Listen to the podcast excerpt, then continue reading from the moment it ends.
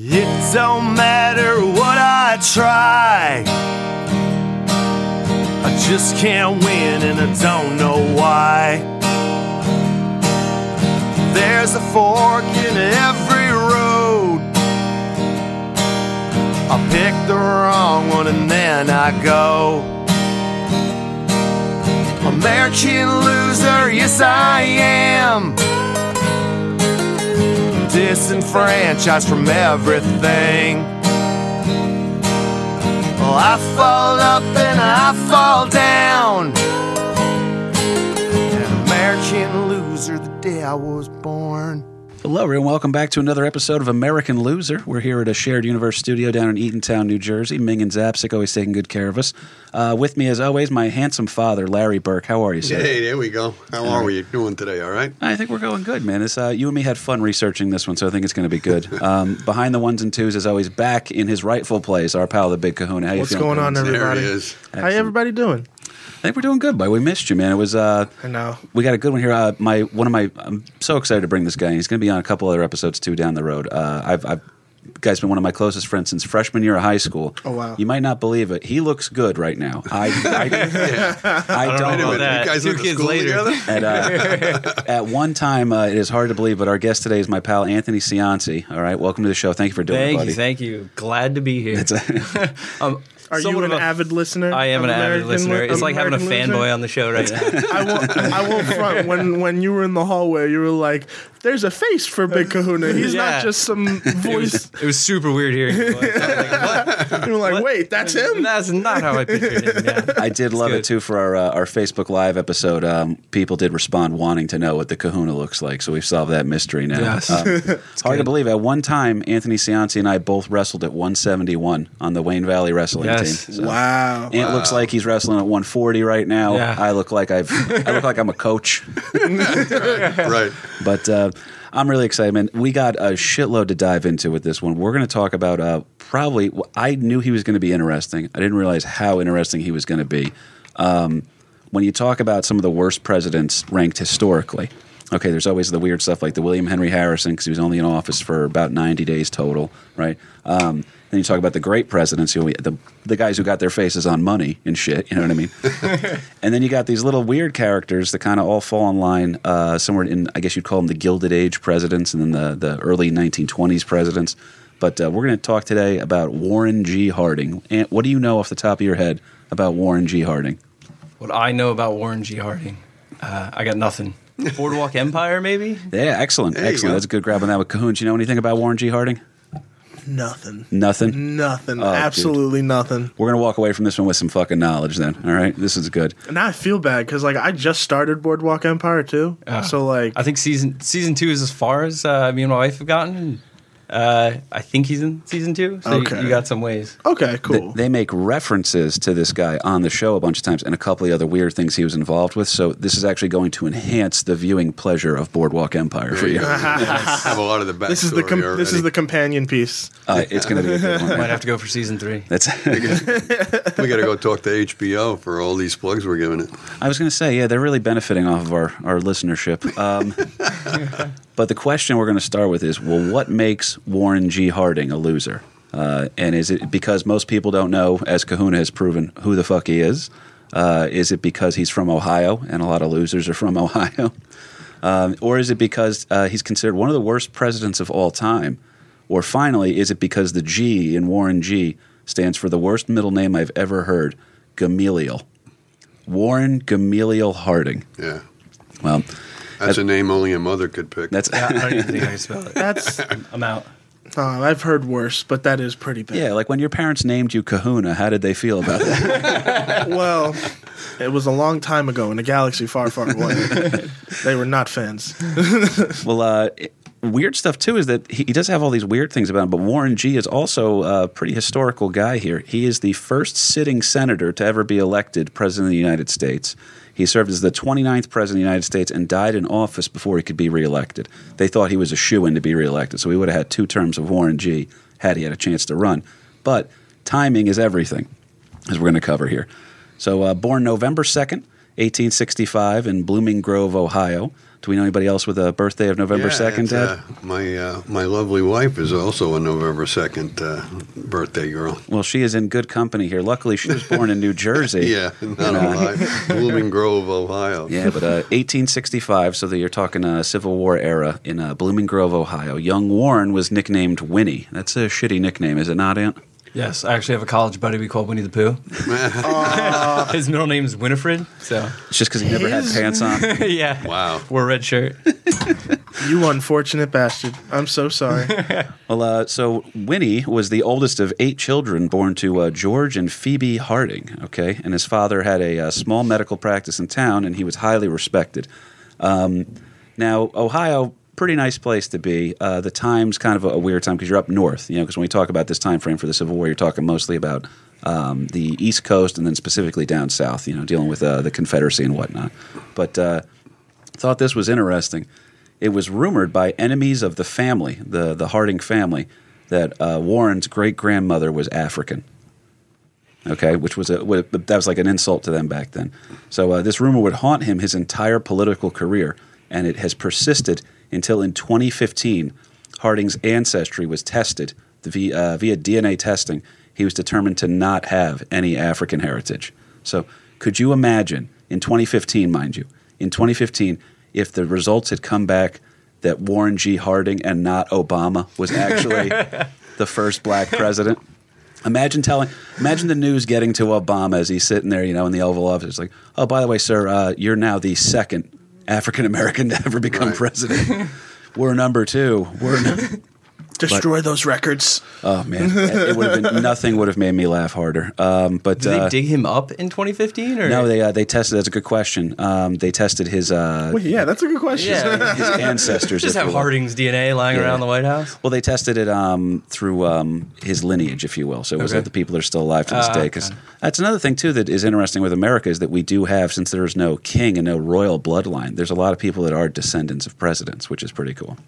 But sometimes whenever we do talk, on the few occasions we've talked about presidents on this show, sometimes I'll go on Wikipedia and I'll start to see how far down the family tree goes. The last president we talked about, I forgot the name, but he has relatives that are still alive. A lot of them do, man, which is gets even weirder. That's crazy. Now, if you Google Warren G. Harding, you will look. He does have he looks like Legal Beagle from The Muppets. Oh, no. He really does. But he's an interesting guy, man. Harding, as a boy, decided it was time to learn the newspaper business. He learned it by running his father's abolitionist paper. So abolitionist meaning against slavery. His father was a devout abolitionist, didn't believe in it at all, and had this paper called The Argus that Harding would learn the newspaper business from. Harding would start his own college paper. He attended Central Ohio College of Iberia, and he had his own college paper that was pretty well known. And you went to college. Did you ever? Technically, yeah. In between Florida, I don't know how much college was getting done. In between case races and sitting there riding motorcycles around downtown, chilling in the back of a pickup truck. Did you ever think maybe it's time to start your own college newspaper? No. That's it. No. We used to read the college newspaper for the crossword puzzles, and we'd Google everything. See, that's not bad, then. Well, so now what we're starting to see is that Warren G's got this background in journalism, which is interesting because you want to talk about fake news and the lying media and all that stuff. Well, it's kind of always been that way, which is even funnier. But Harding loved Ohio, specifically Marion, Ohio, where he spent most of his life. He loves Ohio like Springsteen loves Jersey. Okay? Any chance he can get to squeeze it in there, oh, I'm a proud Ohio boy. But he purchased a failing newspaper called the Marion Star, and he used the press status that came with owning a newspaper and the free railroad pass that came with it. So if you owned a paper, you were a member of the free press. So you got access to sit ringside at a sports event, something like that. But you also got the railroad pass so that you could cover things. So kind of a cool deal with that. He takes that railroad pass and heads down in 1884 to the Republican National Convention. And Warren was a staunch Republican, toted the party line on everything. And he campaigned for James G. Blaine. All right. Now, the listeners of the show might remember James G. Blaine as the man who lost to our boy Grover Cleveland, the pride of New Jersey. Jersey's own Grover Cleveland. In his first election, because Grover Cleveland served non-consecutive terms, as we covered in the first episode of this show. Warren was so annoyed at having to support Cleveland while he was working at another newspaper that he endeavored to make his paper, the Marion Star, which he would own majority of his life, He made sure that it was a nonpartisan paper. So in Ohio, they were mostly Republicans up there in Ohio. But the Republican Party kind of goes through this weird shift at the time. So the Democrats have their paper. The Republicans have their paper. And now Warren G. so fucking smart, he makes his paper nonpartisan. Like, oh, how about I just give you the news, you do what you want with it. And pretend what a concept. And pretend it's a straight story, the unbiased story. At least that's the pretend. Well, people loved it. They response from the readers, it became the most popular paper in the area. It actually put the Republican newspaper out of business because I don't need rah-rah team stuff. I want to know what's actually happening, you know? So it's fun to listen to Michael Kay call a Yankee game, but sometimes you want to hear from MLB Network what they're actually doing. Well said. But so he was annoyed by that. And really at the time, too, we talk about the free press and everything like that, but these are – when you have a team, you're not a reporter, you're a blogger. You know what I mean? So Harding is still, to this day, the only U.S. president with a background in journalism. You want to talk about that for the lying media? I am the lying media. But all right, now this is where it gets interesting. Ant, you're a married man. I'm a married man. Okay. Now, it's always interesting. Did your in-laws, did they like you when you first started coming around? They did. Actually, I won my mother-in-law over fairly quickly. I actually went to college with my brother-in-law. That's how me and my wife met at graduation. True story, actually, if we want to get into it, I don't want to go too crazy, but I actually slept in her bed before I even knew her. Okay. Yeah. Now that one's interesting. I'll leave you with that. Right. And now for the rest of the story in a future episode. This is what weirds me out here is that I threw to Ant because I thought, because I know Ant, I adore his wife and the kids. I love you, buddy. You know that. But I was throwing to you because you would have a sense of normalcy for me to talk about here so that we could talk about how weird Warren G's thing is. I think you out-weirded Warren G. That's why I'm here. So, well, in Marion, Ohio, the Kling family was very well known. Florence Kling was the prized daughter of the powerful Amos Kling. All right. Now, Amos Kling was kind of he was used to getting his way, I'll put it that way, but he was also a regular target of criticism in Harding's own paper, the Marion Star, as we talked about. Who is this guy again? Sorry. Amos Kling. So yeah. I know we're introducing a lot of characters here. So this is the Kling family. And so Amos Kling, he's got a little feud going on with Harding, but his prized daughter, his favorite kid that he was bringing around with him to his business forever is Florence Kling. Now Florence gets into an argument with her father, and they have a little beef going on because Florence drops out of music school and elopes with a man named Peter DeWolf, I believe was his name. And she elopes and runs off with him against Amos's wishes, comes back a year or two later alone, no Mr. DeWolf to be found, no husband, but she's got a kid now. So Florence, she was able to work out a deal where her father Amos then provided for the kid but would not provide for her. So she had a little bit of music background and everything from school, so she started teaching piano. So Amos is taking care of the grandchild, but not taking care of his own daughter. Yes, yeah, okay. Absolutely. And now, so in order to make ends meet, Florence starts teaching piano, and one of the people she starts teaching piano to is the sister of Warren G. Harding, the owner of the paper, who routinely destroys her father. So kind of interesting thing. So that's a weird one, too, when you start banging your sister's piano teacher. But that's essentially how Warren finds the love of his life, if you will. But making music together. Hey. Well, this enraged Amos, too, Florence's father, because he actually organized a boycott of Warren's paper because, first of all, this is the guy whose papers routinely destroy me. Now you're going to bang my daughter. And they might be African. All right. Yeah, so, he was not a abolitionist by any stretch of the imagination. No, and so they go ahead and they start. He organizes this boycott, and Warren G. throughout his entire career is known as. They always comment on what a calm and kind of humble man he was. Very calm demeanor. He responded with to one of Amos's threats of the boycott: "Knock it off, or tell that man I will beat the tar out of him." So. Not a guy who that is the dying ain't much of a living boy from the Outlaw Josie Wales. That's the throwdown with old Warren G. to the future father-in-law. Yeah, just letting you know if you want, we can continue on this path, but I plan to remedy it. So, you make a threat like that to your future father-in-law, you'd think that would be a big problem, right? It kind of ended the issue, you know, no more issues that they're having here. Florence and Warren are now wed July 8th, 1981. Jeez. I'm sorry, 1881. Their marriage bore no children, all right? But Florence did have the child with Mr. DeWolf when she eloped. Warren admired Florence because she was a pretty smart lady. She knew her shit, you know what I mean?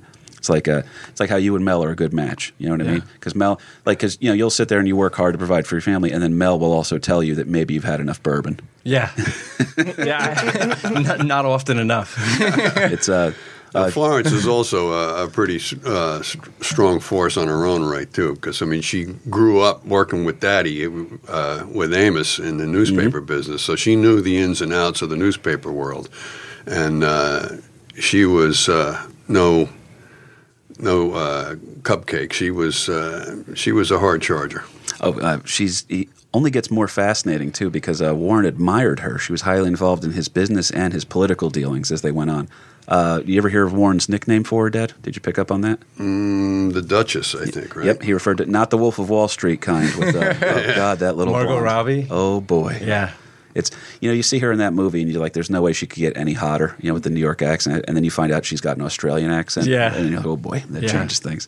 But he referred to her as the Duchess, which was based off of a character in a periodical that was kind of a penny pincher, if you will. You know, a little bit of a hard ass. I mean, they watched him like a hawk kind of a thing. Right. One of Florence's quotes I thought was good, and I'm sure everybody, every man's wife has said this at one point or other. He does well when he listens to me, and poorly when he does not. So straighten out, Warren, because I'll tell you how to fly here. She was definitely a force to be reckoned with. So did Warren and DeWolf ever see anything down the line? No, DeWolf kind of disappears out of the story. Okay. Yeah, which I mean that wasn't uncommon for the time either to have a kid, and they're like, oh well, I don't have to deal with that. So anyway, you can do what you want here, and I'm going to go to Michigan. So. Okay. Warren had a propensity to, we'll call it overworking himself from time to time. And on 5 separate occasions during his life, as you and I talked about earlier, Dad, Warren G. Harding was a patient at the Battle Creek Sanitarium. Yeah, now the Battle Creek Sanitarium, again, now we're in Michigan, that was like the in-place to go. The Passages Malibu of its time. Yeah, there you go. There you go. So it's almost worth getting an addiction just so you can go to the Passages of Malibu, right? But but the Battle Creek Sanitarium was like the in spot for the hoi polloi, that if you got any kind of physical ailment or malady, that you're going to go there.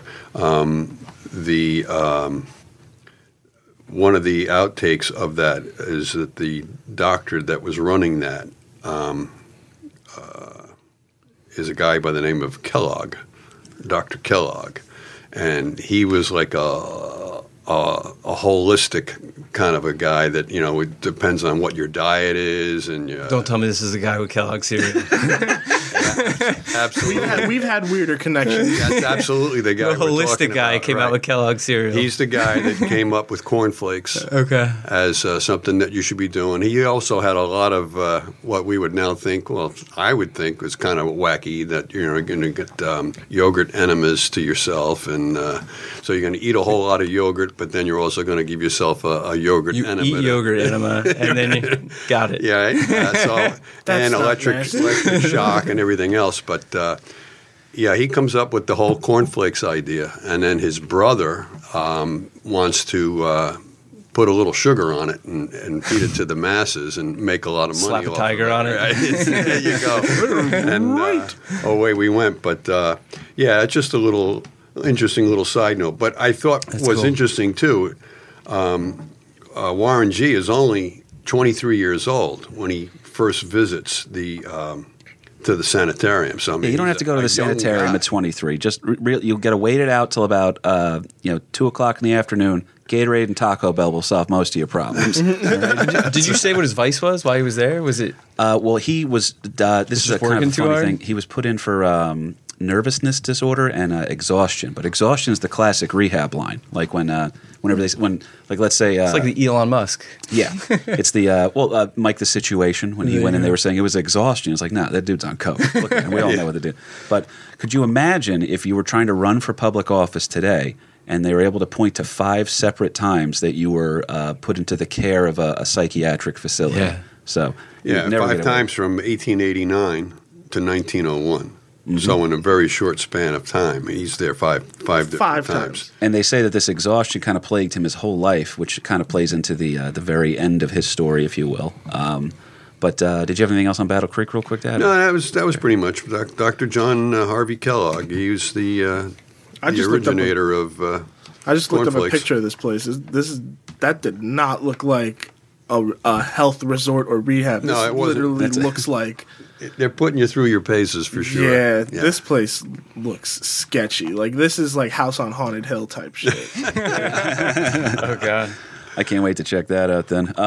But so that's the classic kind of rehab lines when they say exhaustion. But during his stays later on in life, his wife would take care of majority of his duties, both at the paper and at in his political dealings as well. Now, during a trip to D.C., when he was covering it as a member of the press, Harding met and listened to a speech by a gentleman that will be another episode of this show, William Jennings Bryan, who is known as the Great Commoner. Ran for president like 1,000,000 times, never won. I mean, it was like a Ross Perot kind of a thing.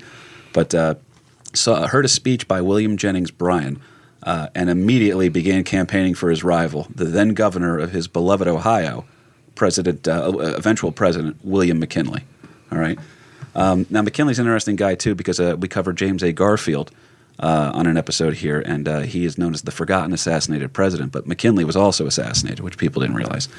And we also covered that McKinley this is the first time that you start seeing big business, the J.P. Morgans of the world, the Rockefellers and the Carnegies get together, and they kind of make sure that the election goes towards McKinley because William Jennings Bryan is so fearful for how he's going to break down the trusts and everything like that. So we'll cover that for another episode here, but... just know that our boy Warren G. is now he's firmly entrenched as a McKinley guy because, he's a Republican, which Harding would love because he was a Republican. And then also he's from Ohio. So it's like – I mean it's the win. Right. It's like when Bill Parcells, a kid from Jersey, is coaching the Giants. All right, that's a win-win right there. Plus he's also a big business guy rather than the commoner kind of a thing. So absolutely. He's all about it. Well, so now in 1899 McKinley officially enters politics, goes into the Ohio State Senate. He begins his term there as a relative unknown and ends his time there as possibly the most popular member of the state Senate. He was known for a calm and humble demeanor. When he would pass people up, they just liked him so much that they couldn't even get angry at the ascension of his career, if you will. And legislators would ask his advice on things. He's got no legal background, really. He's just a guy that – a well-tempered dude. Guy. Yeah, newspaper man. He's a schmoozer. But these were different times, too. Back then, and this is a thing that also plagues Warren G., is that, when you get a job and there's some benefits that come with the job and then people treat you differently, that's how Warren G. looked at bribes, if you will. That, of course these guys are going to take care of me. Of course I should get free railroad passes. I mean, why wouldn't I? I mean, I'm in the Ohio State Senate. This is what's – so – what was kind of known as patronage back then, where it's like a perk of the job would be to get all these free things. People start coming down on them for, it's all corrupt. It's all corruption. You've accepted bribes, you do. And we're just coming off the midterms right now. There was so much corruption stuff going on in the smear campaigns for everything. But that was how it was looked at back then, was that this was just a perk of the job. And he would offer free publicity to anybody who gave him free railroad passes. Man loved them railroad passes. You like to travel. Yeah. Now, around this time, he first meets – because when you meet somebody and you realize you don't know at the time how integral they're going to be to your story, right? Like Anthony Cianci and me wrestled one time freshman year of high school, and I'm like, I'll never wind up down at his family shore house before I get up boot camp. But so this guy – he was just looking for the perk, Anthony. Yeah. That's fine. If you're friends with him, he'll invite you down to his shore house. There's so many stories from my head right now. We all had that one kid who we hung out with because his house was really nice. Yeah, or he had hot sisters. Come on, easy. Around this time, Warren G. meets a fellow by the name of Harry Daugherty, who was a lobbyist, a political insider. And you can't see if you're the audio listeners. There's no visual this week, but he's a, quote, fixer, a political fixer. We're doing the air quotes. Okay. So definitely he's interesting guy. One of those guys. He can make shit happen, and he can cover things up at the same time. Yeah, nothing happens if he doesn't want it to happen, kind of a thing. This is why Harding's in Senate? Well, he when he met him down here at the Senate, upon first meeting him, Daugherty has a quote of meeting Warren G. and just goes, gee, what a great-looking president that guy would make. So this is early on in Harding's political career. Yeah, still at the state Senate. In Ohio, right. Ohio politics rather than the national scene just yet. Right, and which is in it because you see somebody and you tap them for greatness. You know what I mean? Harding was always known as a good-looking guy, well-dressed, well-groomed. That we'll get into that a little later on too, as a sign of the times, kind of a thing. Different things that are happening on the whole scene that would be very conducive to Warren G. to ride that as far as he can. He again, this is a guy that you never hear about when you're learning history in school. He almost never gets covered, and here he is. The dude's fascinating already, just early life alone. But now in 1903, all right, let's do a catch up. Ready? Okay.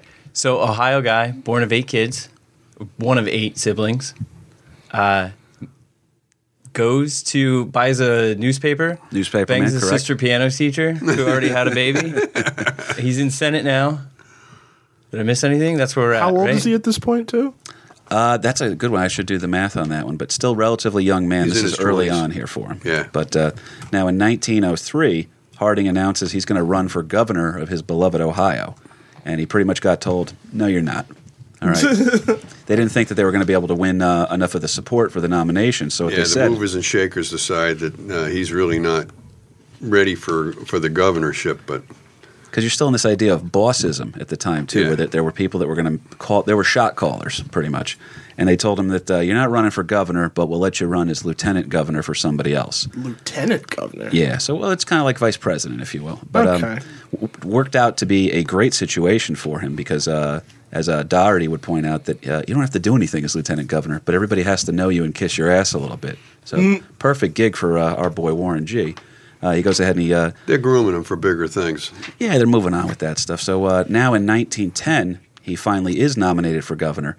And the guy running his campaign, Harry Daugherty. Okay, see how this guy, he's just clinging on to you like a fly on shit. So, but he loses the election. And this is the reason why he was losing the election is just to put the zeitgeist of 1910, if you will, is Republican Ohio is split right now because... There is the surge of the Democrats and everything, the idea of the great commoner coming off the ideas of William Jennings Bryan, who never won the presidency but influenced how people ran. Kind of like you never heard about democratic socialism before Bernie Sanders, and now everybody's trying to echo his other shit too to conjure up those votes. But anyway, the reason why the Republicans are split right now is because there's an ongoing feud between Teddy Roosevelt, American badass, and William Howard Taft, American fat ass. So Big Bill. Yeah. Well, Roosevelt had Taft as his kind of planned successor. That is like, you're going to continue our plan for America. Where this is the swelling nationalism, all that other stuff. And then Taft and him just couldn't get along after Roosevelt left office. So what winds up happening here is that Harding, in order to try to make a political maneuverability kind of a thing, he jumps onto the, quote, Taft train. So he winds up supporting Taft and even speaks at the Republican National Convention, of which he was a chairman, on behalf of William Howard Taft. And he tried making things happen but just could not get the Republicans to come together because Harding was a Republican through and through. Literally, Teddy Roosevelt, when he finds out he's not getting the nomination for the Republican Party to try to run for president again, he literally says, "Screw you guys, I'm going home." Right? Yeah, but he goes even a little further. Creates his own party. That's right. So wow. It reminds me, there was an episode of The Simpsons where Petty. Yeah, very King Petty. There was an episode of The Simpsons when Homer decided to run on the keg party platform. But so literally Teddy Roosevelt goes on and creates what's the name of the party, Dad? The Bull Moose Party. So it's technically the Progressive Party, but they call it the Bull Moose Party, and it's his staunch, like literally Roosevelt leaves with his people. So they decide they're not going to vote. They won't vote for Taft to toe the party line. They're going to vote for their guy. So what happens is when there's infighting like that in the Republican Party, it splits the support. And now the guy who they didn't think was going to be able to win, the Democratic nominee, goes ahead and he takes it. Now, funny story. We're talking a lot about Ohio here today. You know, we're going to sneak in right now. Hey, there's the Jersey connection. Little Jersey reference here for you. The winner of the presidential election that year, due to the split votes from the infighting within the Republican Party, is New Jersey Governor Woodrow Wilson wins the presidency. Wow, there we go. There you go. Center of the universe here. Center of the shared universe. So now in 1914, Harding wins a landslide for the U.S. Senate to represent his beloved Ohio. This was again orchestrated by his pal Daugherty, who told him, "Hey, dude, you got to go run." Daugherty is one more time. He's the guy that makes. He's the kingmaker. They refer to him as a Mephisto-like, which is a German demon that's kind of like pulling all the strings behind the scenes for everything evil and Oh, he's Rumpelstiltskin. He makes stuff happen.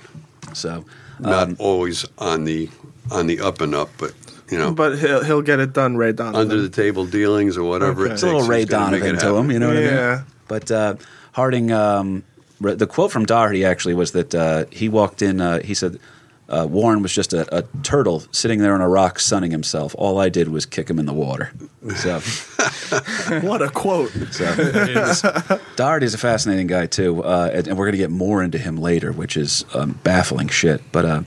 Harding refused to seize the opportunity. In Ohio at the time, there was an anti-Catholic kind of a thing going on, and the guy he was running against was Catholic.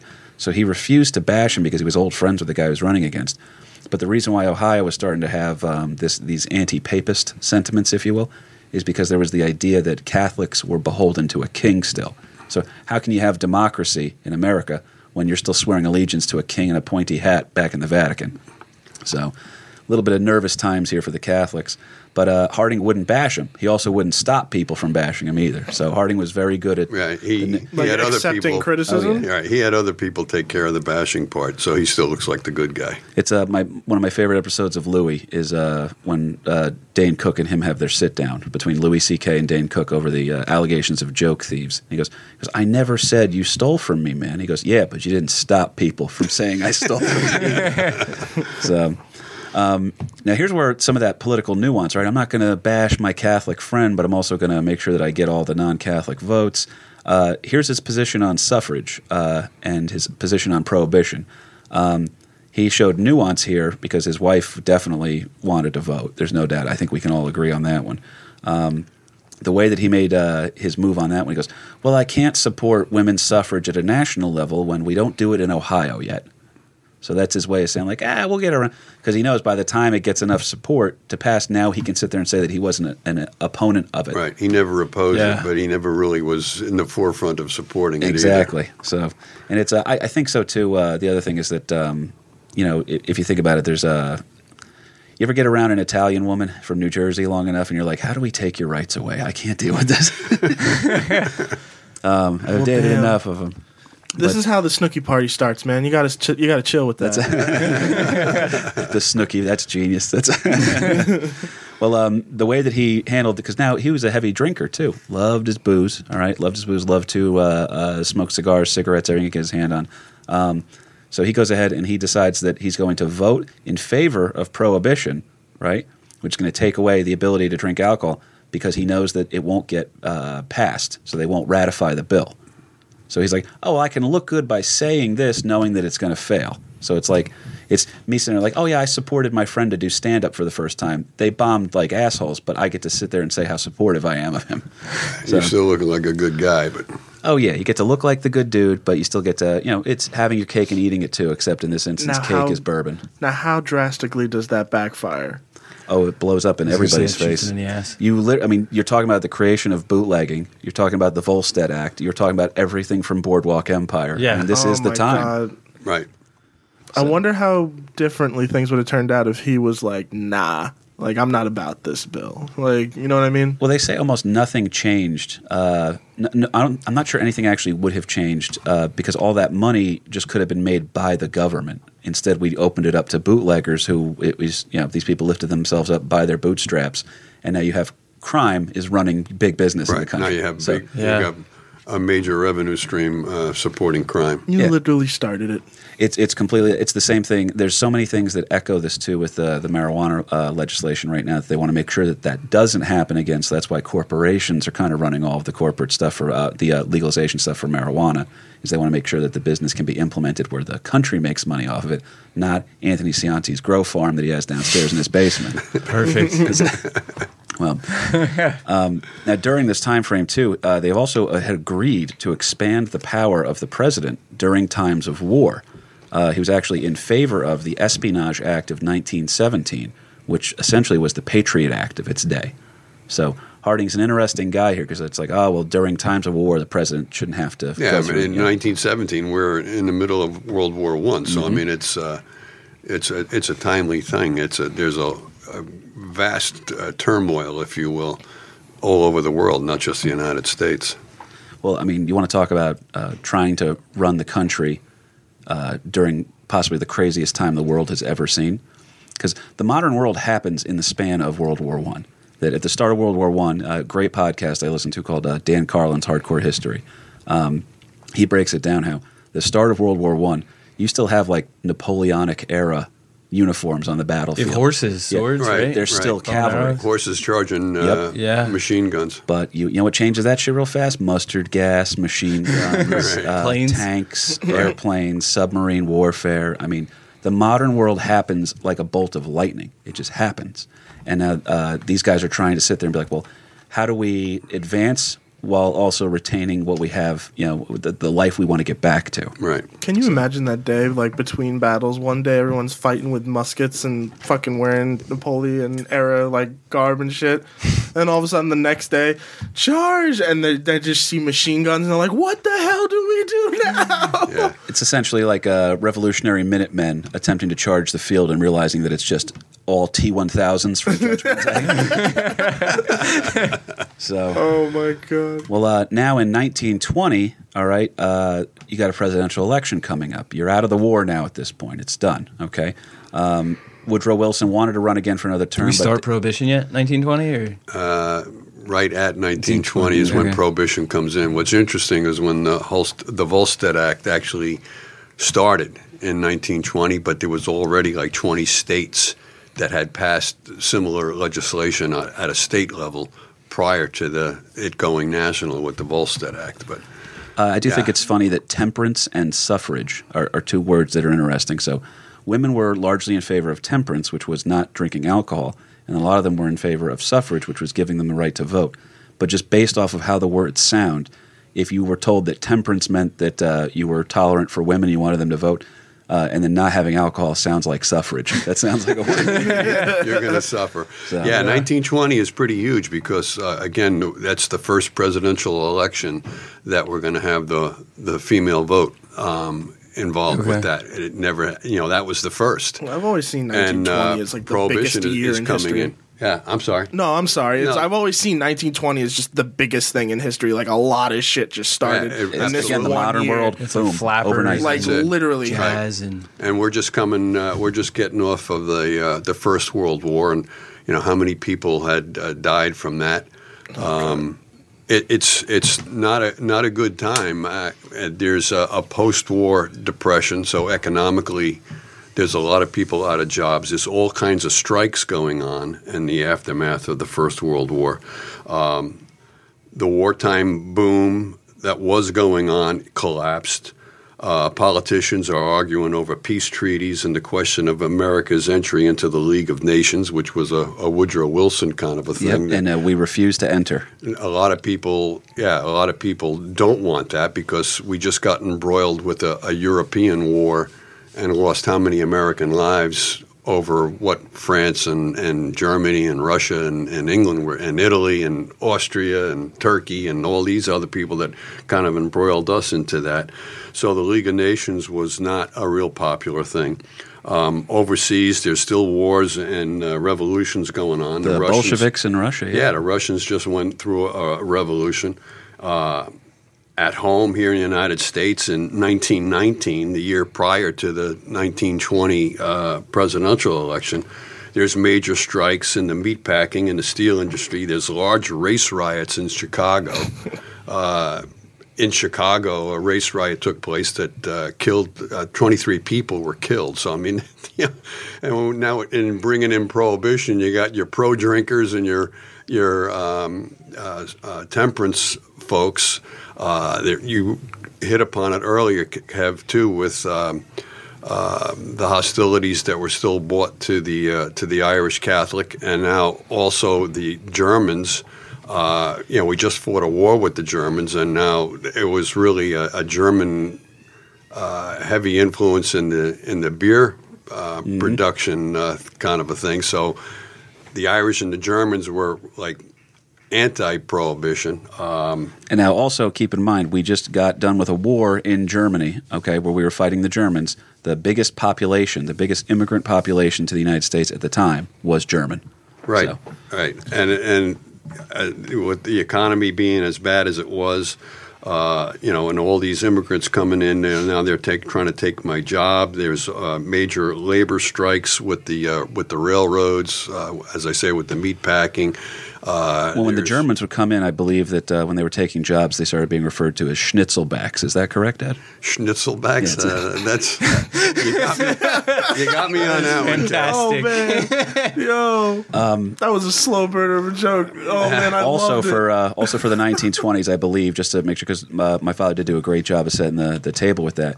It is the first time that the female vote is going to come into play, and one of the first women that was able to vote, right before she was going to vote, they said, well, what do you want? Who do you want to win the presidency? She goes, I don't know. What do you want? The 20s don't sound all that roaring now that you, like, the way you described it too. Like I remember in school, like they always say like the 20s were the roaring 20s, like things were booming, and then 1920, it sounds like shit. It's at its worst. In order to boom, you have to bow, if you will. So the explosion of the 1920s is about to happen. Did you have anything else we want to do to set the table? No, it's just your roaring 20s thing is really we're a little early for the 20s to really get roaring. Okay. Right. We're still getting over the first. I don't know why. I always just assumed like 20s hit boom, like things were just good. Like they never explained the bow kind of to it. Right. But all right. We're hitting the trough, and before we start, all right, cool, peaking up to the roaring 20s, and then, of course, the Great Depression. So what's going on with the men who built America at this time? So, they're going to start playing a role here, man. So are they? So they're moving and shaking. They are. They come into play a little bit later with what happens here, because now it's 1920, and Teddy Roosevelt's dead. Woodrow Wilson is not running for another term because they're fearful of his health. So Roosevelt's dead, which opens up the nomination wide open for the Republicans, because they thought Roosevelt was definitely going to run again. You're going to reunite the Republican Party. Names being thrown around for the nomination for the Republicans include General Blackjack Pershing, who is a true badass. I mean, I can't do an episode of American Loser on him just based out of respect. He's too cool. The name alone. Blackjack Pershing. Yeah, well, you know where the little side note, I don't think we spoke of this before, but I just finished reading a book on Blackjack. He got that nickname Blackjack because he was the leader of the Buffalo soldiers, the all-black regiment. No shit. And had white leadership, and he was put in charge of the Buffalo soldiers. So when he goes back to West Point to teach, a lot of his compatriots, if you will, give him the nickname. It was the N-word, Jack Pershing, and then it was later kind of reduced down to black. Yeah, it was PC to become Black Jack Pershing because he led the black troops. Yeah, I had no clue on that one. Wow. Yeah. Other people that are having their names thrown around: eventual President Herbert Hoover and eventual President Calvin Coolidge. So you got this wide field of nominations here. The dark horse of this one is Warren G. Harding. But guess who he taps as his campaign manager, Ant? The guy whose name starts with a D. Yep, Daugherty. Yep. I know you're Italian and these Irish names are hard for you because there's not enough vowels in it. Right. I'm just bad with names. No, don't worry about it. So Daugherty comes back in as the campaign manager, okay? And his move was to show how respectable of a man Warren G. Harding was, and that you could sell them on this idea of a return to normalcy. Like my dad just set up here, crazy, crazy times heading into the 1920 election. You want to go back in time if you can, but also be a part of the modern world. So the return to normalcy, it really appeals to people. So yeah, one more thing that I didn't point out, too, is that the year prior to that election, the world went through a heavy-duty flu epidemic, the Spanish flu, that millions died. American soldiers were killed by the flu epidemic than the actual on the battlefield. Goddamn. Yeah. And people Spanish flu. Yeah, and then in didn't Bill Cosby have it? No, I'm sorry, that's Spanish fly. Yeah. Yeah, but I mean it was some serious stuff. People walking around with masks the whole time because they had no way of really overcoming that other than riding it out. The guy who ran the subway system for New York City was asking the various businesses to put people on staggered shifts so they wouldn't have the overcrowded subway contaminating more people with this whole thing. It was some scary stuff just to even be going out of the house to and to have somebody promise that we're going to return to normal situation where you don't have to worry about world the good old days. Yeah, the good old days. A little "Make America Great Again" type attitude. With that. That was what was appealing for that with people.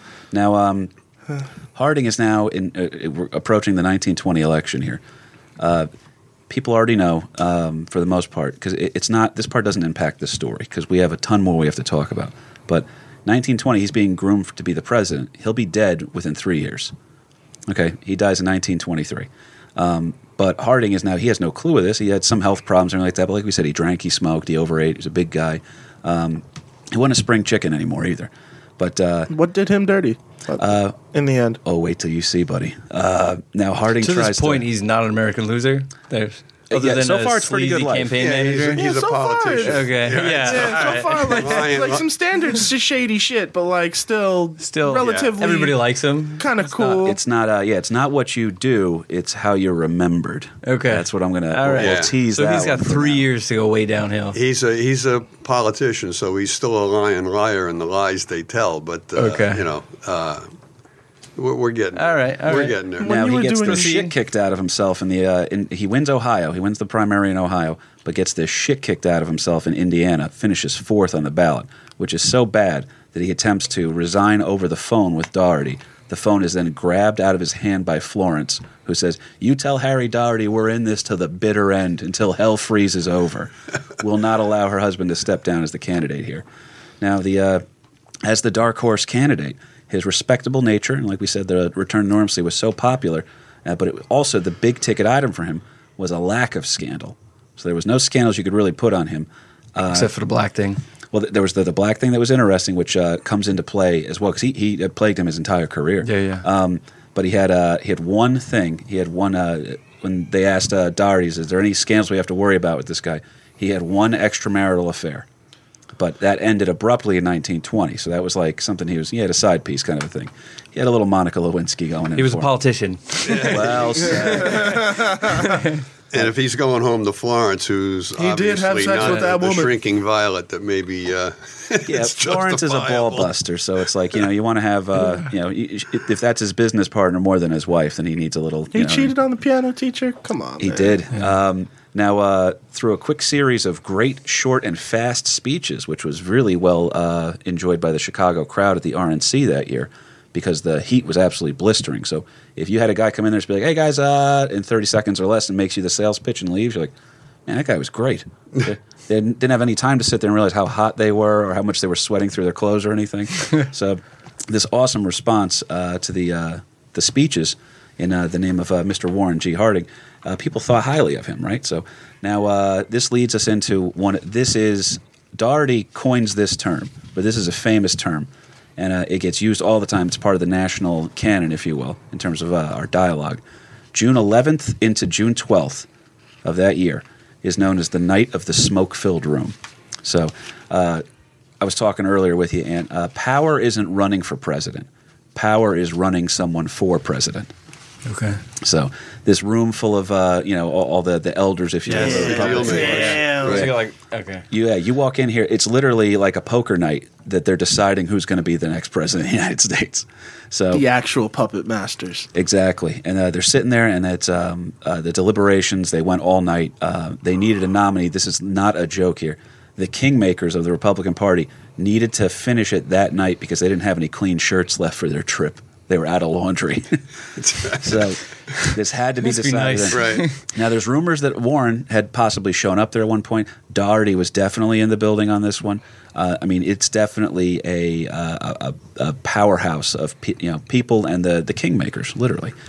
Did you have anything else on the Night of Smoke Rooms, Dad? No, that was it. I found it interesting that that's where that whole phrase was coined, really. It was in the Republican nomination with Mr. Daugherty. Yeah, and like we said now, Daugherty gets to sell Warren G. Harding as this clean candidate that it's going to be scandal-free for the most part. Everybody loves him. You just got to get to know him. He's a good guy. Yeah. Everybody likes him. He's a good-looking guy. He's well-groomed, well-thought-of, and there's no skeletons in his closet that we really know of, so... let's go for it. Which was beautiful. So now, in order to do that, because sometimes when you have the fractures within the parties, you got to throw an establishment guy with a maverick or a maverick with an establishment guy. You know what I mean? Or a goose. Yeah. Maverick and goose. A Top Gun. Our first Top Gun reference here.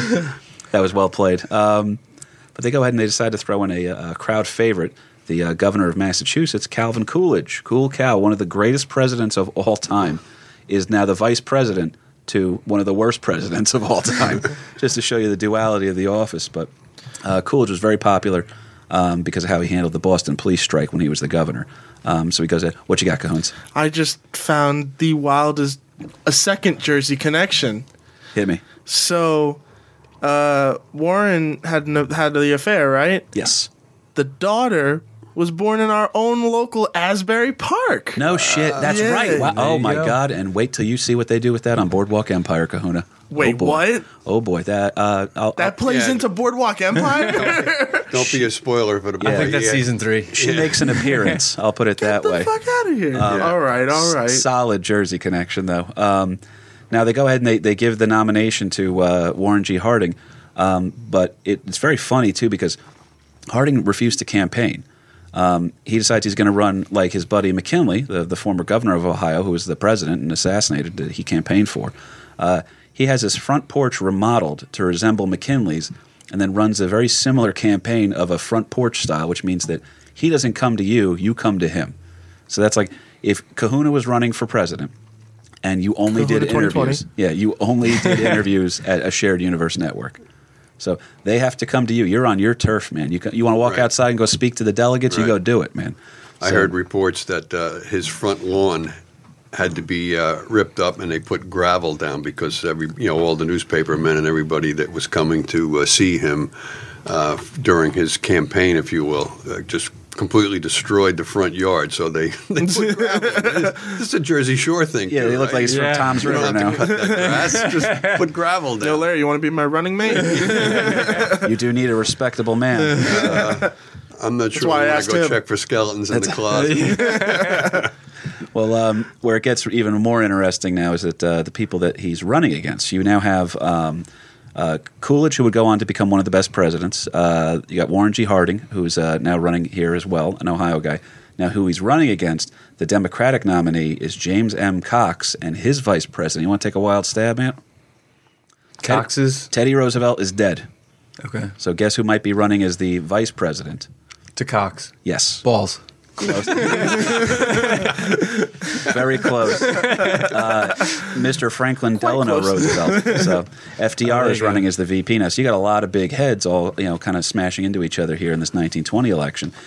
Cox and FDR run all over the country, campaign endlessly, and our boy Warren G. just kind of gets like, I'm just going to stay here in Ohio. Yeah, I'm sitting on the front porch, and the whole campaign. Yep. Didn't really go anywhere. The only person who toured around a little bit was Coolidge, did the short up the East Coast votes because he was a popular Massachusetts guy. and he also did a little bit of time down south or whatever. Cool down. Yeah, exactly. So what was interesting is that this election actually offered little real choice. I mean, these candidates are essentially – both were newspapermen, Cox and McKinley, from Ohio. So it's two Ohio guys with editor backgrounds. Coolidge. Mm-hmm. Coolidge, I'm sorry. Cox. Yeah. Well, he's the sitting governor. He's the sitting governor of Ohio. Yes. And Harding is the sitting senator from Ohio. Right. So they're both newspaper guys. So now they're both that, and then also they're essentially both fiscal conservatives, right? Who are begrudging progressives, if you will. So it's not these are kind of you're getting the same thing no matter who really wins this election. But Harding now wins in a landslide. Okay, landslide election. 60% of the vote goes to Warren G. Harding. All right, 37% of the vote goes to Cox. 3% of the vote goes to Eugene Debs, a socialist who ran from prison. Okay, Debs is a fascinating guy too. I do want to do an episode on him down the road, so I won't focus too much there. But 3% of the vote went to a guy campaigning from prison. So can you imagine the travel bills for Cox when he's going all around the country with FDR? And then you realize that you lost to the dude who didn't leave Ohio, leave his front porch, and then a guy who campaigned from prison did pretty good too. He got a nod anyhow. So. Yeah, I think that was the largest popular vote margin landslide in all presidential election history. At that point, yeah. At that point. Well, again, this return to normalcy he's campaigning on, pretty good sounding. Everybody likes it. So welcome to President Warren G. That's Warren G. Harding, not Warren G., the hip-hop artist. He wins the presidency, all right? He doesn't campaign at all. Wins the presidency. First thing he does, going on vacation. Goes down to Texas, plays a lot of golf, which he enjoyed. Made a lot of good cabinet positions. Mr. Mellon was brought in of the Carnegie Mellon fame. Okay, so you want to talk about the men who built America. Mellon was one of the richest men in the entire country at this time. He's now a member of Warren G.'s cabinet. Coolidge, obviously, in as the vice president. Herbert Hoover was brought in. He was going to be the Secretary of State, so he was dealing with a lot of the international affairs. Because, again, you have a fractured Germany at this time. You got the Russian Bolsheviks trying to figure out what the hell to do with all of them. The start of the USSR is happening. Crazy, crazy time to be involved in international politics. And the U.S. is on its rise to becoming the great world, the superpower that it is. So now the other thing that he decides to put in his attorney general, Mr. Daugherty, comes back in yet again. Campaign manager is made as attorney general. Highly criticized, all right, but everyone knew exactly why he needed him around. It was okay, well, we don't really need an attorney general, but I do need him. I need this guy to be able to – he's the guy that got me here, so – I need a parking space up front. Yeah. So. You're just going to see him roaming around. Well, now Harding, oddly, very popular with a lot of black Americans too. And for the weirdest reason why. First of all, there's the allegations that he might be of some African descent. So there is the idea that he could be the first black president. Again, later disproved. But he also was in favor of what is considered a racist practice of literacy tests at the polls. Okay, that was done, some people felt, in order to make sure that blacks couldn't vote, because if you can't read and write your name, why should you be able to vote? That was the theory at the time. And it was done to suppress black voters. Warren G., highly in favor of literacy tests, but the reason it made him so popular with black Americans is because he said, I think everybody should be taking literacy tests, not just don't just make it for just the black essentially descendants of slaves. Make it for everyone. Yeah, make it for everybody. And if you want to shut like a dumb redneck up real quick, and they're coming over here. You got to take a test. They're coming over here. They're going to take over here. Right. Oh, yeah? Oh, yeah, mister? Sign come on name. Over. Why don't you do a literacy test? Right. I think you would probably have about 8% of the population would be able to vote if you and the literacy tests they were giving only to the black voters prior to that. Yes, the vast majority of the general public would not be able to pass. I mean, they deliberately made it so that you're not going to be able to pass that literacy test. Who is the president of the Senate? And the previous president, Woodrow Wilson, was certainly not pro-black. He insisted on keeping the army troops segregated against Black Jack Pershing's wishes, who was the commander, not the commander-in-chief, but the head of all the U.S. forces in Europe during the First World War. So, yeah, he made some friends there. So a pretty progressive move at the time here too, which is cool on that one. But now, despite a little bit of economic turbulence, Harding was considered a shoo-in for re-election in 1923. Wins in 1920, right? 1924, he's going to go ahead and he's assumed that he's going to easily win his reelection here. Now, some historians believe that he knew that he might not have been long for this world. We talked about how, well, I already spoiled it, that he's going to die in office, right? He dies in 1923. But some historians believe that he probably knew that he wasn't long for the world because he ate and he drank, he smoked so much. But in 1923, he sells his paper, the Marion Star, and ensures that a large estate would be left behind for his family. Old penny pinching Florence was involved with that shit. Thanks. Yeah, I'll have a little more on that as we progress here. Well, as far as selling the paper, I want to talk about that real quick too, because his mental and his physical health continue to be worrisome to those close to him. But it was hidden from the papers. They were always talking about how, he's just he's recovering. You know what I mean? No, don't worry about it. He's sick right now, but he's going to be fine. Yeah, different times too, though. I mean, when FDR was president. He was never really photographed in a wheelchair after he was succumbed to the polio kind of a thing. So it was a different kind of a media at that time. I didn't like FDR. He never stood for the national anthem. Okay. Talk to me about the selling of the Marion Star, please, LP. Well, later on, once some of these scandals started to hit, we'll get to it a little bit later on, but... he sold the paper for what a lot of people felt was he got a lot more money for the paper than what it was really worth. But still just an Ohio paper. It was still, but just you're buying the president's paper. Right. Yeah. That's right. An interesting one there. Harding goes on what is called the Voyage of Understanding, which kind of an interesting move. They wanted to reduce his schedule because he was not doing well physically. He did have a history of mental exhaustion, if you will. So they decide they're going to cut back on his stuff. So he's going to travel, which is a good way to build up press and start your reelection process, while also giving you a reduced schedule to try to get over your shit. Harding becomes the first sitting president to visit Alaska. All right, so he visits Alaska for the first time, speaks there. He even says, "I expect statehood for this territory." How's he traveling? Is he driving by train across? Yeah, from all those years of building up those Segway scooter, actually. Yeah. Segway. Oh no, it's actually the hoverboard. Yeah. Well, Harding also visits. He's the first sitting president to travel to Canada as well. So he's now showing abroad. He's doing a little bit of foreign policy, if you will. He's over there. Like we said, the travel is supposed to be a laid-back schedule, and it was not. This was a big trip here. Now in San Francisco, on July 27th, 1923. Harding calls for his doctor in the middle of the night, claiming he was having heart problems, couldn't really breathe. Now, they say that he probably did have heart problems to begin with, had that whole history of mental exhaustion, physical ailments, and he never fully recovered from pneumonia that he had had earlier in the year. So he's now sitting there, and Florence comes to him in San Francisco in his hotel room and reads to him a flattering article from the Saturday Evening Post, which was like the big paper of the time. The article is literally called "A Calm Review of a Calm Man." All right, and the president's last words were, while Florence was fluffing his pillow while reading him an article about how great of a guy he is, "That's good, Florence. Read some more." That's his last words. Fucking dies. Doesn't even hear the end of his own story. But damn. Warren G. Harding, the 29th president of the United States, is now dead from a heart attack at age 57. The funeral is massively attended.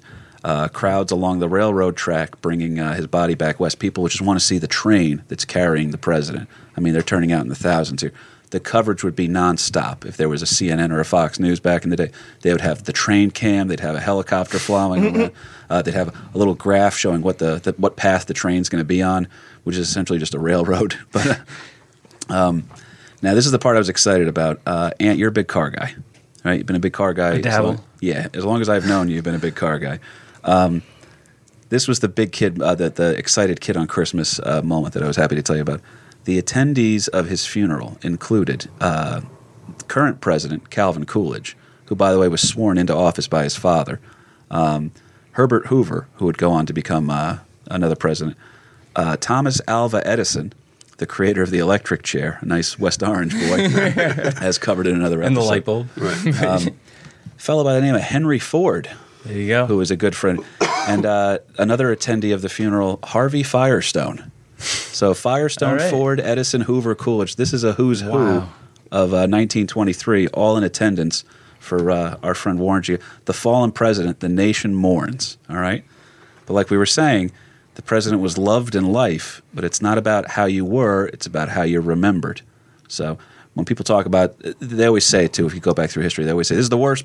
If it wasn't your president, you would say this is the worst president of all time, and then you start remembering him more fondly, right? Like all the Democrats that talk about how much they hate Trump right now are like, man, W. Bush was great. Yeah. I was like, I watched you hang him in effigy. Pictures with Michelle Obama.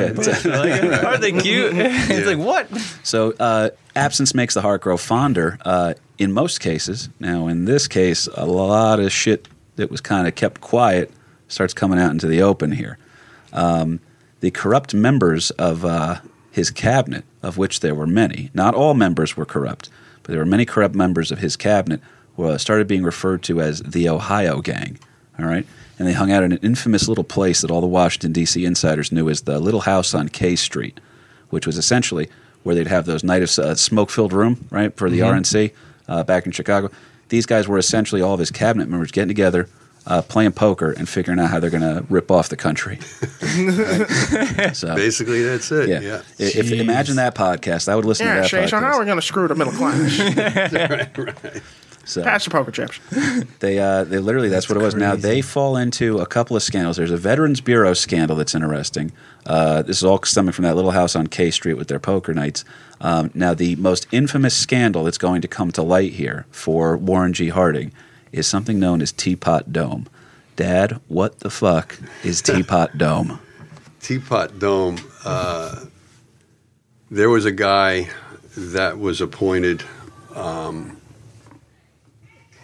Fall, in the Teapot Dome scandal. Now, Albert Fall was part of Harding's cabinet, if you will, and he goes on to become the first American in history to be serving time for his involvement with the Teapot Dome scandal. Sounds like he might have been the fall guy. Yeah. But we had to work on that. But yeah, he was the first American to be convicted of a felony committed while holding a cabinet post.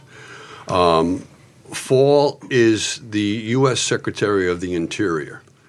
Through maneuverings, Harding takes away these oil right holdings.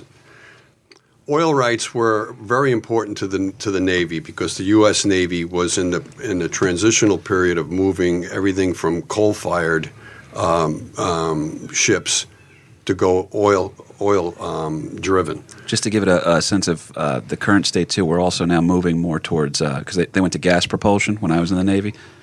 Majority of the ships moving forward are now going to be nuclear powered. Right. So better energy source with oil as opposed to what was coal. This guy Fall is now the Secretary of the Interior, and through some maneuverings, these oil rights called Teapot Dome in Wyoming, and there was other oil rights or oil reserves in California. He arranges to have these now going under the auspices of the Interior rather than the Navy, and he sells off these rights. And the chief, it's like selling a car you don't own. There you go. And the biggest guy that was buying these oil rights was a guy by the name of Harry Sinclair. Yeah, that's Sinclair Oil. Sinclair buys these rights from Fall through some maneuverings, and it was later found out that Sinclair paid Fall like $300,000 worth of securities, unsecured quote-unquote loans that he was given, huge, vast tracts of property and livestock in his private residence in, I believe it was New Mexico. Anyhow, the long and the short of this is that Sinclair now owns what he thinks are the oil rights that is this area called Teapot Dome, which is a huge oil reserve. They start drilling out there with these scandalous dealings in the background. And then somebody notices that there's Sinclair oil trucks or oil equipment that's out at this Teapot Dome, and word comes back to fall that, like, hey, there's somebody else working this oil field that Sinclair was supposed to be the guy that had the exclusive rights to this Teapot Dome. There's another guy that's already out there drilling before Sinclair even shows up, a guy by the name of Colonel James G. Harden, Darden. Fall goes nuts because Sinclair is going nuts, and I thought I had the exclusive deal on this. So now you've taken a car you don't own and you're selling it to someone, but another dude's driving it. Well, another guy is holding the title, if you will. So it's the same property that was sold twice unscrupulously. So we've actually overbooked this flight. If anyone would care to be bumped for a future, there you go. Or Delta Airlines. If you raise your hand, you'll be given a voucher. Yeah. Fall now goes to Harding and saying, we got a problem here because this guy Darden is out on the Teapot Dome oil fields, and he's drilling, and Sinclair is pissed off, and everybody's at one another. And Fall, all right, catch this now, Fall, the Secretary of the Interior, is asking the President of the United States to send in the Marines to push Darden off the oil fields that he thinks he owns exclusively, only it was exclusive to somebody else besides. So this reminds me of an episode of Cops where a woman came up to an officer and said, hey, that person just robbed me. And he said, they go over, is it true that you robbed this woman? Yeah, man. She was buying crack. There you go. So you're stealing the stuff that I already stole. So anyhow, Fall is like really getting all nervous and jerky here because, this whole thing is blown up in his face. And this whole Teapot Dome thing was agreed to, if you will, by Harding, but I don't think really Harding had an idea really how deeply involved this thing was really going. They do say he most likely did not know exactly how nefarious the little house on K Street was making things happen. Right. So it's almost like the Iran-Contra thing with Reagan, that Reagan really didn't know a lot of the shit that was going on in his own building. But, so Harding's not necessarily complicit with all this, but he certainly knows some shit's up. He knows that what's going on is not on the total up and up, and I think it was kind of like, I really don't want to know that, if I don't know, I can't be pinned to it, but at the same time, he's definitely involved. Hoover had a quote in his biography of a discussion with Harding where they were talking. He said, Harding asked Hoover, what would you do if you knew that there was a conspiracy or corruption going on within your administration? And Hoover said, well, I'd probably confront it and then get the integrity points from the public for trying to have to handle business the right way, rather than suppress it and kind of lie about it and everything. And then Harding's kind of like nodding. He goes, okay. And he goes, Hoover asks, does this involve Daugherty? And the conversation ended abruptly. Right. So he definitely knew something was up, but continue, sir. Yeah, I mean, Harding was quoted by a newspaper editor at the time. He says, I have no trouble with my enemies. I can take care of my enemies all right. But my damn friends, my goddamn friends, they're the ones who keep me walking the floors at night. Jeez. So I was like, holy crap. All these Ohio boys, they're the Ohio gang, they're the ones that are keeping me awake at night. And Harding did speak to Hoover about that while he was on that 4-day boat voyage to Alaska. So this is where the term thrown under the bus comes from. Yeah. If you knew of a great scandal in your administration, he's asking Hoover, if you knew of a great scandal. So catch this now. You got the President of the United States asking his vice president for advice. He said, if you knew of a great scandal in our administration, would you, for the good of the country and the party, expose it publicly, or would you bury it? Hoover said he advised the president to expose it, but Harding declined, fearing political repercussions. Harding himself had personally approved Fall's plan to lease the oil reserves, although he may not have paid much attention about what was approved, what was really going to go, what were the repercussions beyond that. Harding may have also benefited from the dealings. In his cross-country trip, Harding accepted high offer. This is where I was alluding to before. Harding accepted an extremely high offer to buy the Marion Star, his old newspaper, and a deal that some believe was orchestrated by Sinclair, Sinclair being the guy that bought the rights to the Teapot Dome oil fields. So, again, all patronage, not bribery. Right, patronage. Right. So I paid an exorbitant amount of money for your newspaper. It was just because I really think you're a good guy. The president... and his wife, Florence, also told friends about how they had this year-long, all-expenses-paid cruise around the world that they had planned to take, along with 50 of their friends once Harding was out of office. Right? So they're already making plans for this around-the-world cruise. And once Harding's four-year term was over, the cruise had likely been promised by Sinclair, who was to take place on Sinclair's luxury yacht. So, Jesus. You know, it's was he involved directly? Well, maybe not directly, but, you know, old Warren G. was going to be taken care of if this deal went through. I do want to get into the aftermath of this as well here because we're coming up on bonus time. Yeah, well, go ahead. Well, there's also – because I didn't quite understand this fully myself, but the Bureau of Veterans Affairs, which the VA, which I use for my personal health care because I'm a veteran, and I'm very grateful for that because I broke my ankle, they covered it. I tore my ACL, they covered it. I mean, every dumb thing I've done, thank God I had the VA backing me up on that one. But relatively new institution around the time of Harding. Right. It was during Harding's administration that there was the birth of the VA, the Veterans Bureau. So right. It wasn't the VA scandal. Just yet, but it was the forerunner to the VA, the Veterans Bureau. Now, what's the scandal involving Harding with that? Because that's another one that comes up a lot. There's a guy, an acquaintance of Harding, Colonel Charles R. Forbes. Of Forbes magazine fame, correct? That I'm not sure. It's not. I was going to say that. They're not all connected. What's his name? It's not all that neat. Forbes. It's spelt the same way, but I don't think there's a connection there. But what's his actual, what's his first name? Charles R. Forbes. Charles R. Forbes. Let's see if you're affiliated. He's not, I know. Damn, I really wanted it to be. It was revealed later on that Forbes was put in charge of this newly created Veterans Bureau, and it was revealed later that Forbes entered into corrupt arrangements with a number of contractors, particularly with those involved in operations of the hospitals for the veterans. And he sold government property at a fraction of its value.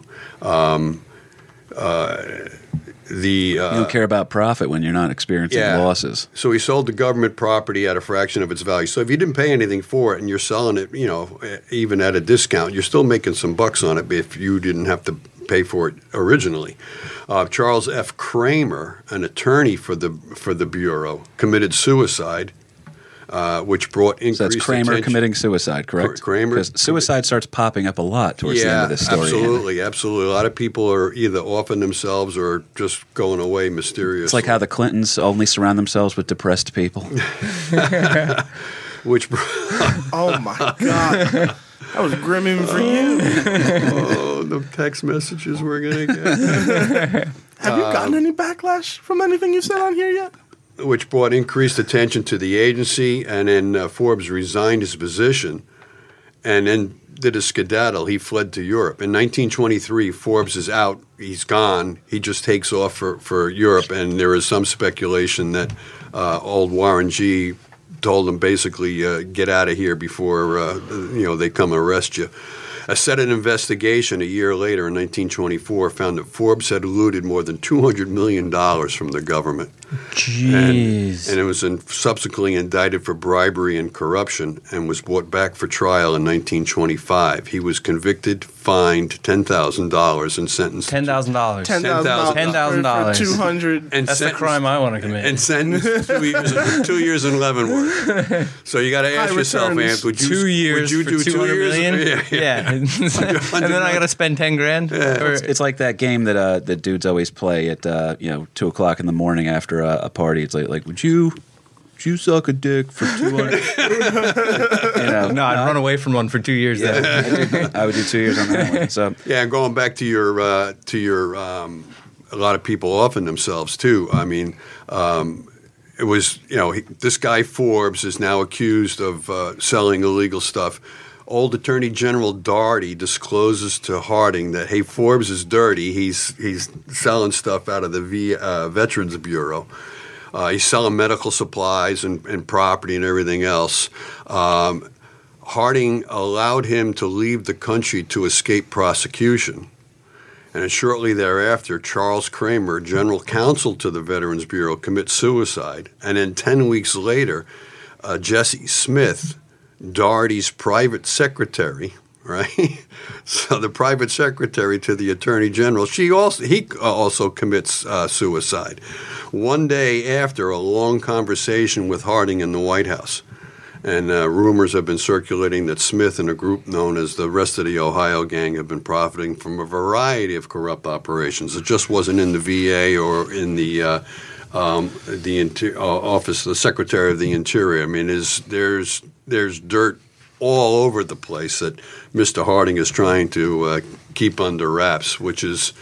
In your opinion, is this like one of the biggest like corruption cases of that time, or even times now compared, or like, well, like scale-wise? At the time, it's all was going on. The general public really didn't get a full whiff of what was going on. But yeah, I mean, it was from top to bottom for sure. It was getting all dug up after he died, or yeah. So okay. He dies one of like the most popular men in America, and then they find it because the shit just hits the fan over and over and over again. Now, that's just the corruption stuff there. That's his cabinet. That's them killing people. You know, A lot of weird stuff going on there. Now, we're going to end on some of the juicy stuff here. When he passed away, now his 15-year affair, that one extramarital affair that he admitted to having. Was 15 years? It was a 15-year affair with a Miss Carrie Fulton Phillips, which just sounds hot. It came to light with that everything going on there. Now, her correspondence with Warren ended abruptly in 1920. So he's like, for the good of the country and the presidency, I'm going to give up my side piece. The correspondence that he has with her, she kept, and it was sent to the Warren G. Harding Museum in Ohio. So it's love letters back and forth between him and her, plans there. And the estate did not want to have it because they're like, we're railroading this guy now. He had a little bit of integrity. Let's not put his dick pics up in the museum. It's hard out here for a pic. All this chat. I don't think you're going to find the blue dress in the Clinton Museum. No, I was going to. Now, so that one was real. This one has never been truly confirmed, but a woman named Nan Britton, who's also from Marion, Ohio. Wait, so nothing juicy out of her letters? To call out? Or? Well, I wonder. I don't even know what they really read. What they said? They just didn't want to hang him up in his museum? Now, this woman gives you everything you could ever want and more. Nan Britton from Marion, Ohio, claims that Warren fathered her daughter, okay, and that the daughter was conceived during their ongoing affair, which gets mentioned a little bit on Boardwalk Empire Season 3.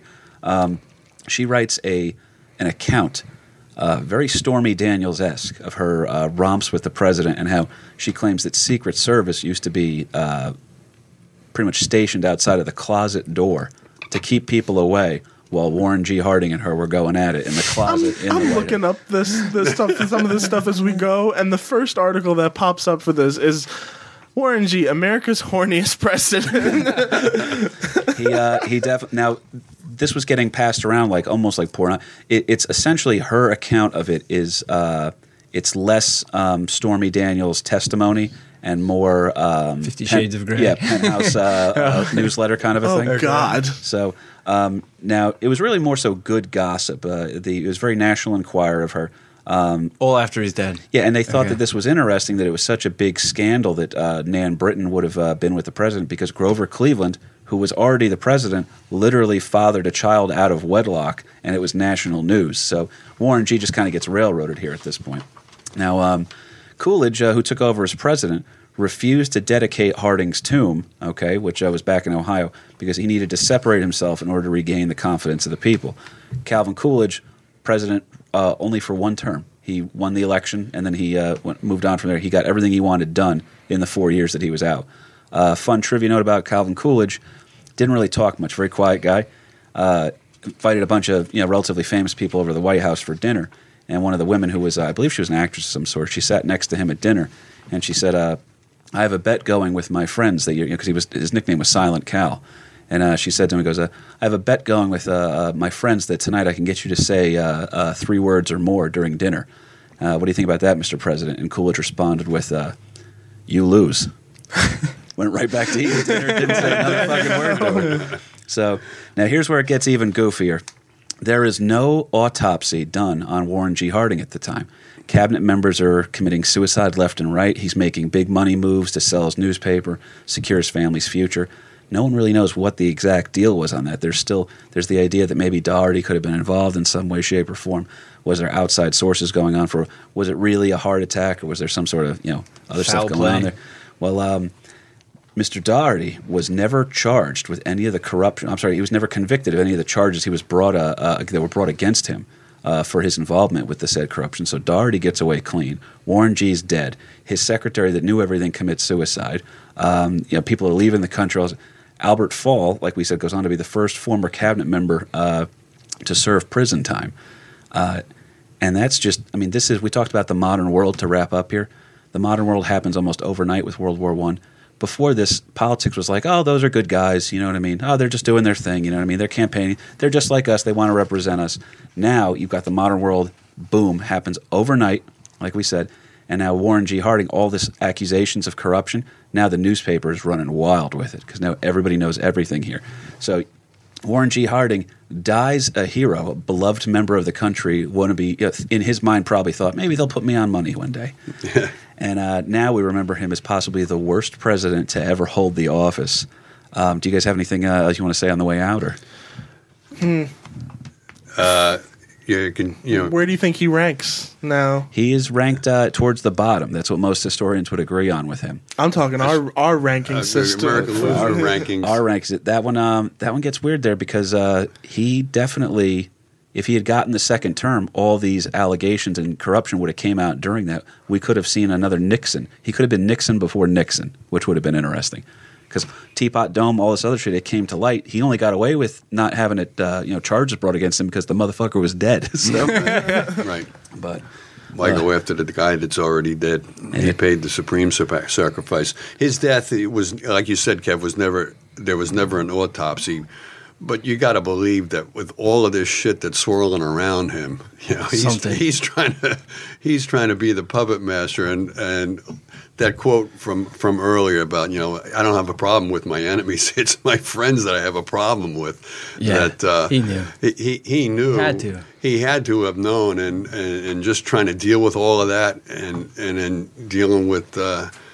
The misses and all these plans. If that whole world tour thing was valid, that like holy crap, if we can survive this, we'll go on a world tour.